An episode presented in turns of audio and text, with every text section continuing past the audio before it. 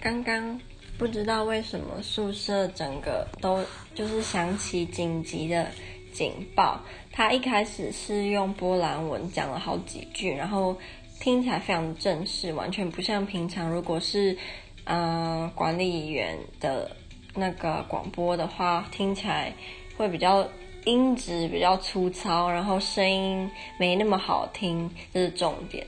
然后刚刚的广播突然一开始波兰文的时候声音很好听，然后音质很清楚，然后我就想说是发生什么事情，因为我在睡觉，然后下一段就变成英文了，然后它大概就是说什么这栋建筑物出现了。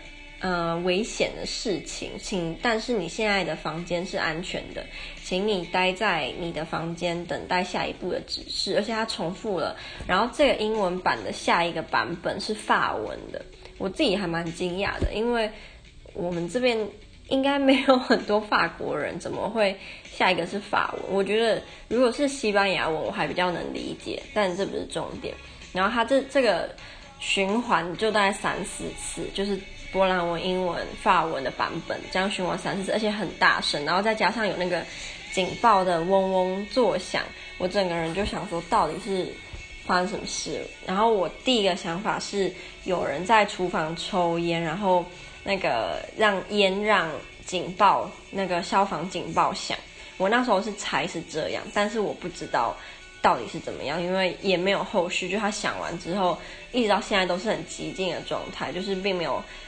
在后续的跟我们解释发生什么事啊，我也有点懒得问，因为我觉得应该也没什么事啊，说明就是误案，或者是真的就是人家抽烟，抽烟的话就活该啊，希望他被踢出去。我觉得这种人最讨厌，就是明明我们宿舍都已经。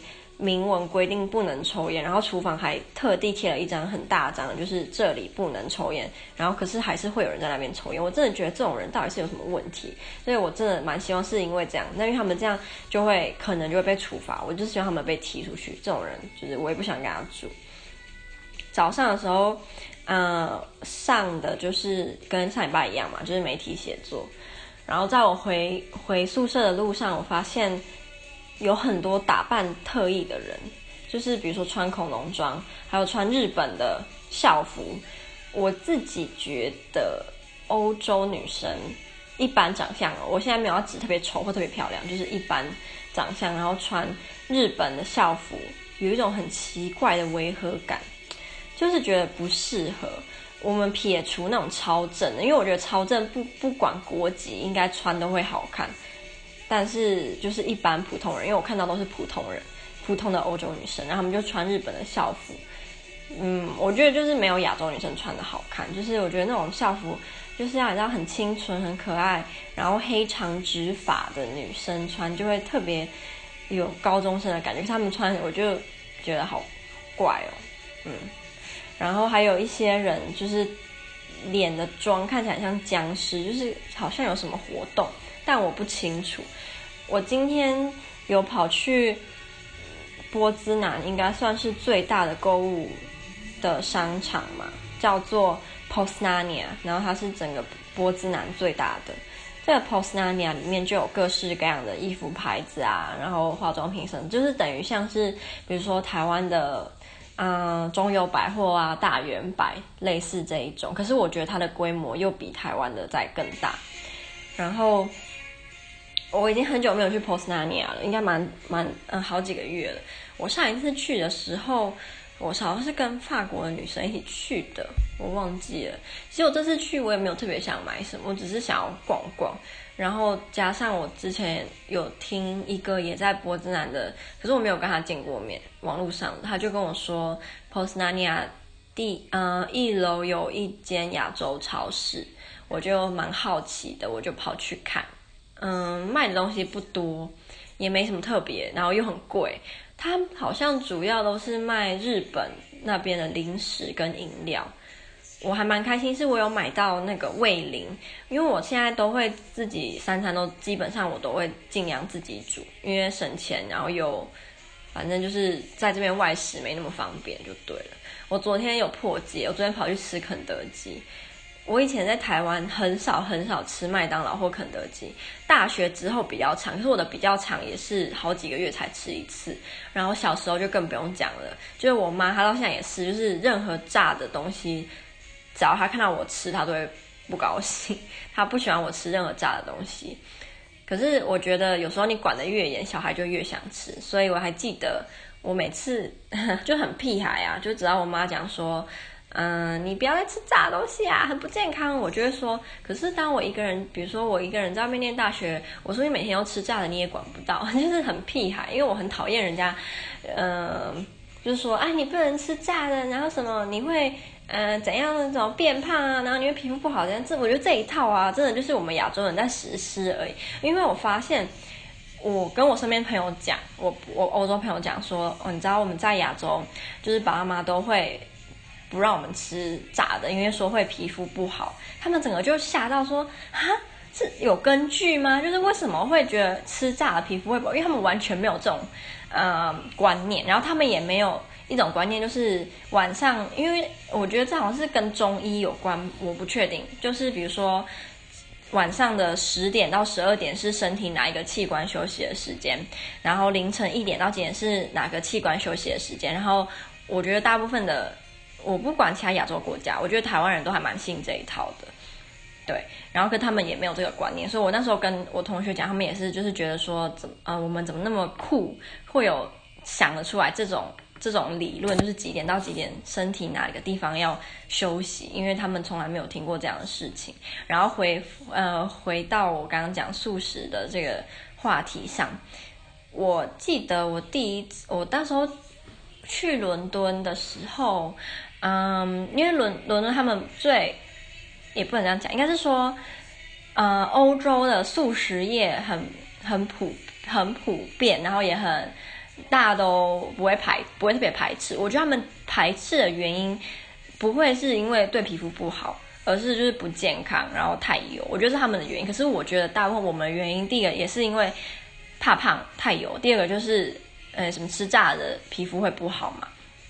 然后我还记得我那个时候去伦敦，好像是去他们，也是去他们麦当劳吧。我那时候吓到，那是我我第一次去的时候，我好像十八岁吧。然后我吓到的原因是因为我那时候去麦当劳，我我很想要吃六块麦克鸡餐。然后那时候我大概知道，可能每个国家的麦当劳的嗯餐会不一样，但是我没有想到会这么不一样。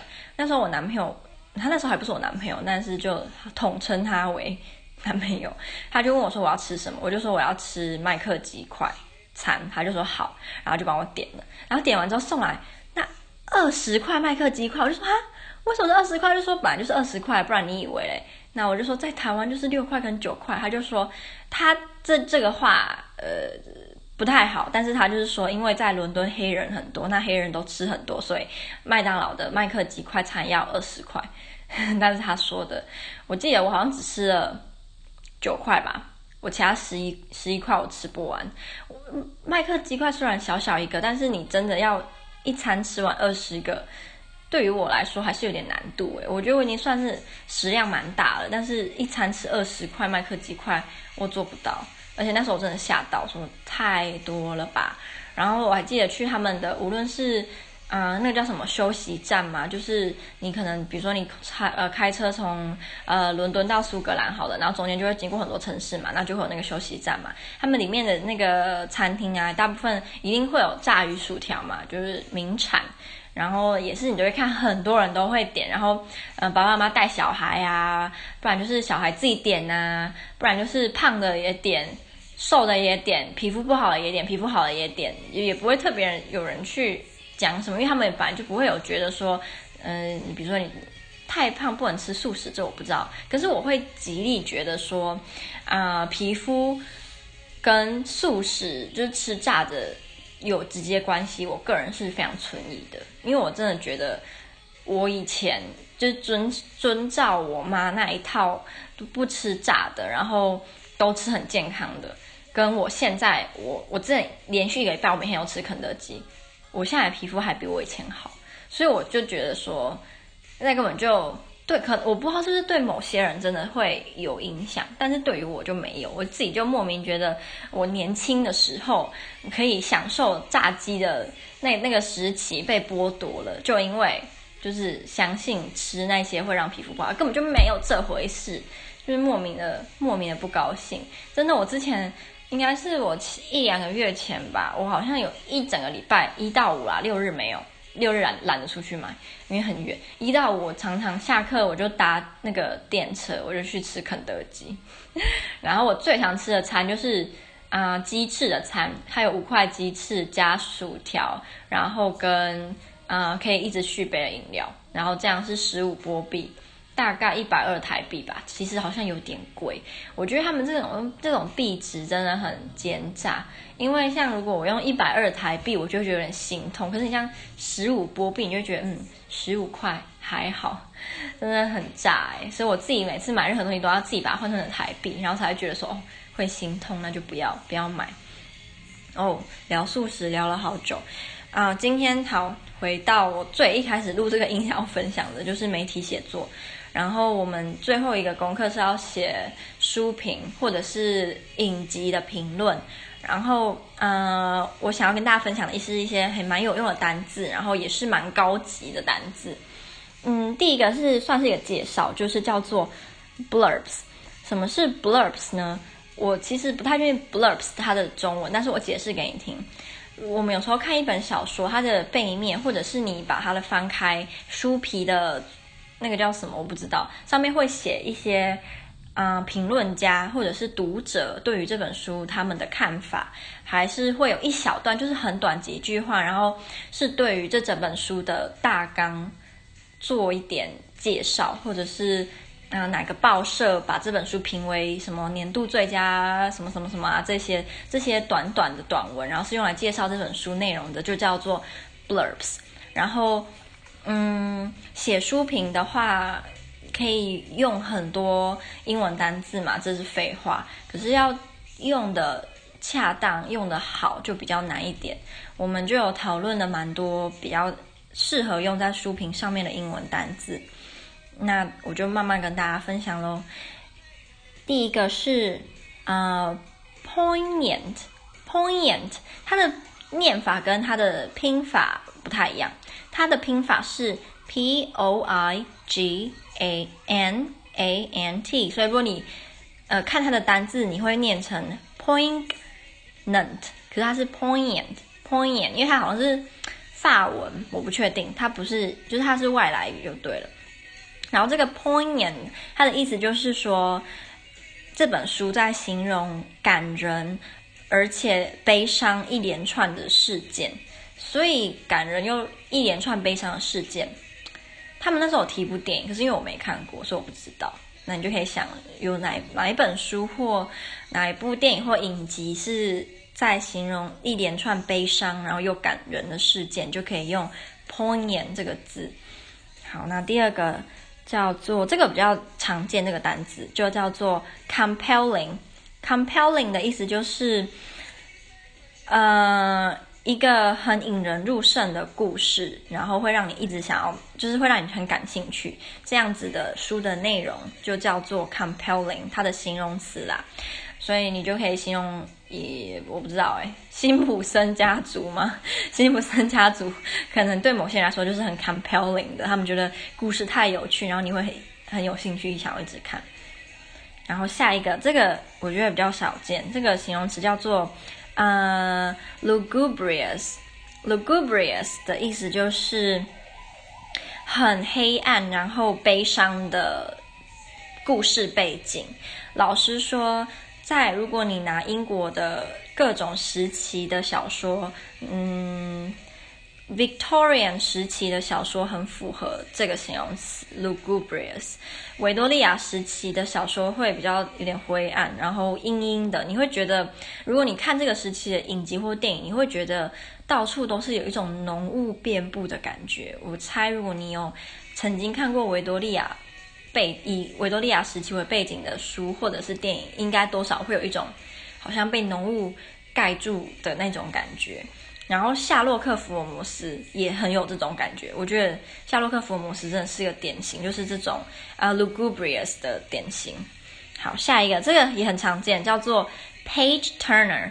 page turner 照字面讲就是呃翻页翻翻翻页，对。所以如果一本书你形容它是一个 page turner，它是名词，那就代表你认为这本书是太有趣或太吸引人，让你会一直想翻，一直想翻，停不下来。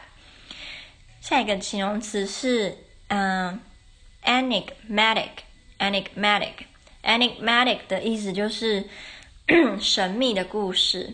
所以有什么神秘的故事啊？我不知道哎，你就想一个神秘的故事吧，然后它就可以当做波特莱尔大冒险，算是神秘吗？我不确定。好，然后下一个，嗯，macabre，macabre，它的意思就是。很让你觉得很恶心、很残酷，然后跟死亡有关。我觉得索多玛一百二十天应该可以用这个字，应该可以用这个字来形容。然后下一个形容词叫做 chilling，chilling 不是指呃你今天比如说没做什么特别事，然后再 chill 哦，不是这个 chilling，它的意思是让你觉得非常恐惧的。我想想看，现在不是有一部很红的韩国电影吗？叫什么什么岩的松山岩吗？我不知道，岩池呃池池池菊岩，反正就是什么岩啊？那个感觉就可以用 chilling 这个字，就是让你会很怕。然后，嗯，下一个是 right humor，right humor 就是你的幽默感是建立在一个不好的情况下，就可能今天你。超衰，走路踩到狗屎，然后还被天上的鸟，就是鸟屎侵袭你的头部之类的这种鸟事，然后你还可以用幽幽默的态度去讲述这些事情，那你就是有一个有 right humor 的人。然后最后一个形容词叫做，这首歌好吵，让我切歌。好。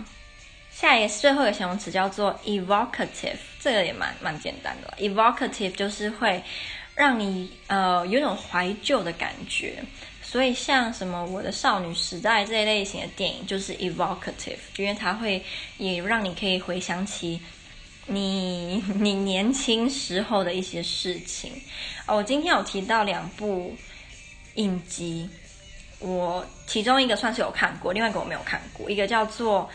啊，《，handmade Tale》，你知道什么吗？就是侍女的故事。我不知道你有没有听过，侍女的故事还蛮红的，好像是几个月前吗？蛮红的。我那时候有看过，我是看我我不知道我能不能算有看过，就是我是找网络上一集一集解说的那种片来看，所以我虽然没有真的去看那个电影，但是我对于内容我是知道的。应该可以算有看过嘛。然后第二部影集是《Black Mirror》黑镜，黑镜听我同学跟老师说似乎很可怕，然后评价很高，我蛮想看的。等我有一点时间我再来看。然后最后我们就有练习一些啊、单字嘛，嗯哦还有一些好，还有一个 compulsive reading，compulsive reading 就是。嗯，有点像是你看了一本书，然后你看了第一页，你就停不下，一直看看，一直把它看完。就算已经看通宵了，你还是把它看完。这种就叫做 compulsive reading。然后你也可以用呃 cannot put down，也可以用来形容一本书或一个，就应该是书为主，太好看了，你就可以说哦，this book is so interesting that I cannot put it down，就是这样。然后还有一个，其实还有很多个啦。Lightweight，lightweight 用来形容一种书是不难，然后很好读，可是有时候是带有一点负面意思，就是你可能觉得它没有深度吧，但是很很容易阅读，这种书就叫 lightweight。然后下一个是 bedtime reading，就是适合在睡前读的书。老师说他以前。哦，这个老师就是那个曼彻斯特很可爱的英国老师。他说他是读历史相关的。他以前大学时候在睡觉前都会读历史的书，然后就可以三秒入睡，超可爱。下一个是 heavy going。一本书或影集，或者是任何电影，你如果用来形容它是 heavy going，就代表你觉得它的内容很晦涩，很难阅读。那我们同学有人提出一一一本书，就是 heavy going，就是 War and Peace，它的中文应该是战争与和平。我觉得我有看过，可是我是看儿童版的。我觉得台湾的那个一些出版社很赞，就是他们都会把这种世界名著，然后做成。儿童版，然后就算你今天是成人，但你懒得去读它的那个给成人看的那个版本，可以去看它的幼幼童版、儿童或青少年的版本，就用字遣词就不会那么晦涩，然后有时候还会搭配插图，就比较有趣。嗯嗯、下一个是 cannot get into，它也是用来形容一种书，让你觉得你。你可能看到一半就看不下去，或者是你看个几页，你就会觉得，嗯，太难，让你整个人很难融入这个情节，所以你就可以说 I couldn't get into it，就是我看不下去。有没有这种书啊？我想到是什么？我那时候想到是什么《史记》，可是应该不太算吧？谁无聊时候会看《史记》？一一些很聪明、聪慧，然后跟读什么中文相关啊、历史相关的人可能会，但是我这种资质駑钝的人就看不懂。最后我们就有一个活动，就是老师让我们每个人写一段 blurbs，然后。让他或者是大家去猜你的 blurb 是在形容哪一本书或哪一个影集。那我念我的，不知道你能不能猜得出来？好，我念喽。It's an English classic full of intriguing events. We travel with the captain to kingdoms of tiny people and of giants. We are also introduced to queer animals, such as Yahoo in the book. Although it's a page turner for both adults and children. The meaning of the book is profound, alluding to the English government. 我们老师他在我念到一半，马上就胸有成竹的说他知道是什么，因为我同学看他猜不出来，可这个你你们应该也都看过。老师三秒就知道这个是《格列佛游记》，我觉得我写的非常好，就是很明显就是《格列佛游记》啊。有同学他们，我们班有个女生啊，她年纪是最小的，她好像才十八岁吧。我都二一，哎，我忘记她十八还是十九。然后她是哈萨克的女生，嗯、她在今天让我有点吃惊。我发现她看过非常多世界名著，她还有看过很多很晦涩的电影，那种很有深度，然后大部分人看不懂的电影，她都有看过。我觉得她好厉害，虽然她平常表现出来的不像是这种人，所以就是人不可貌相啊。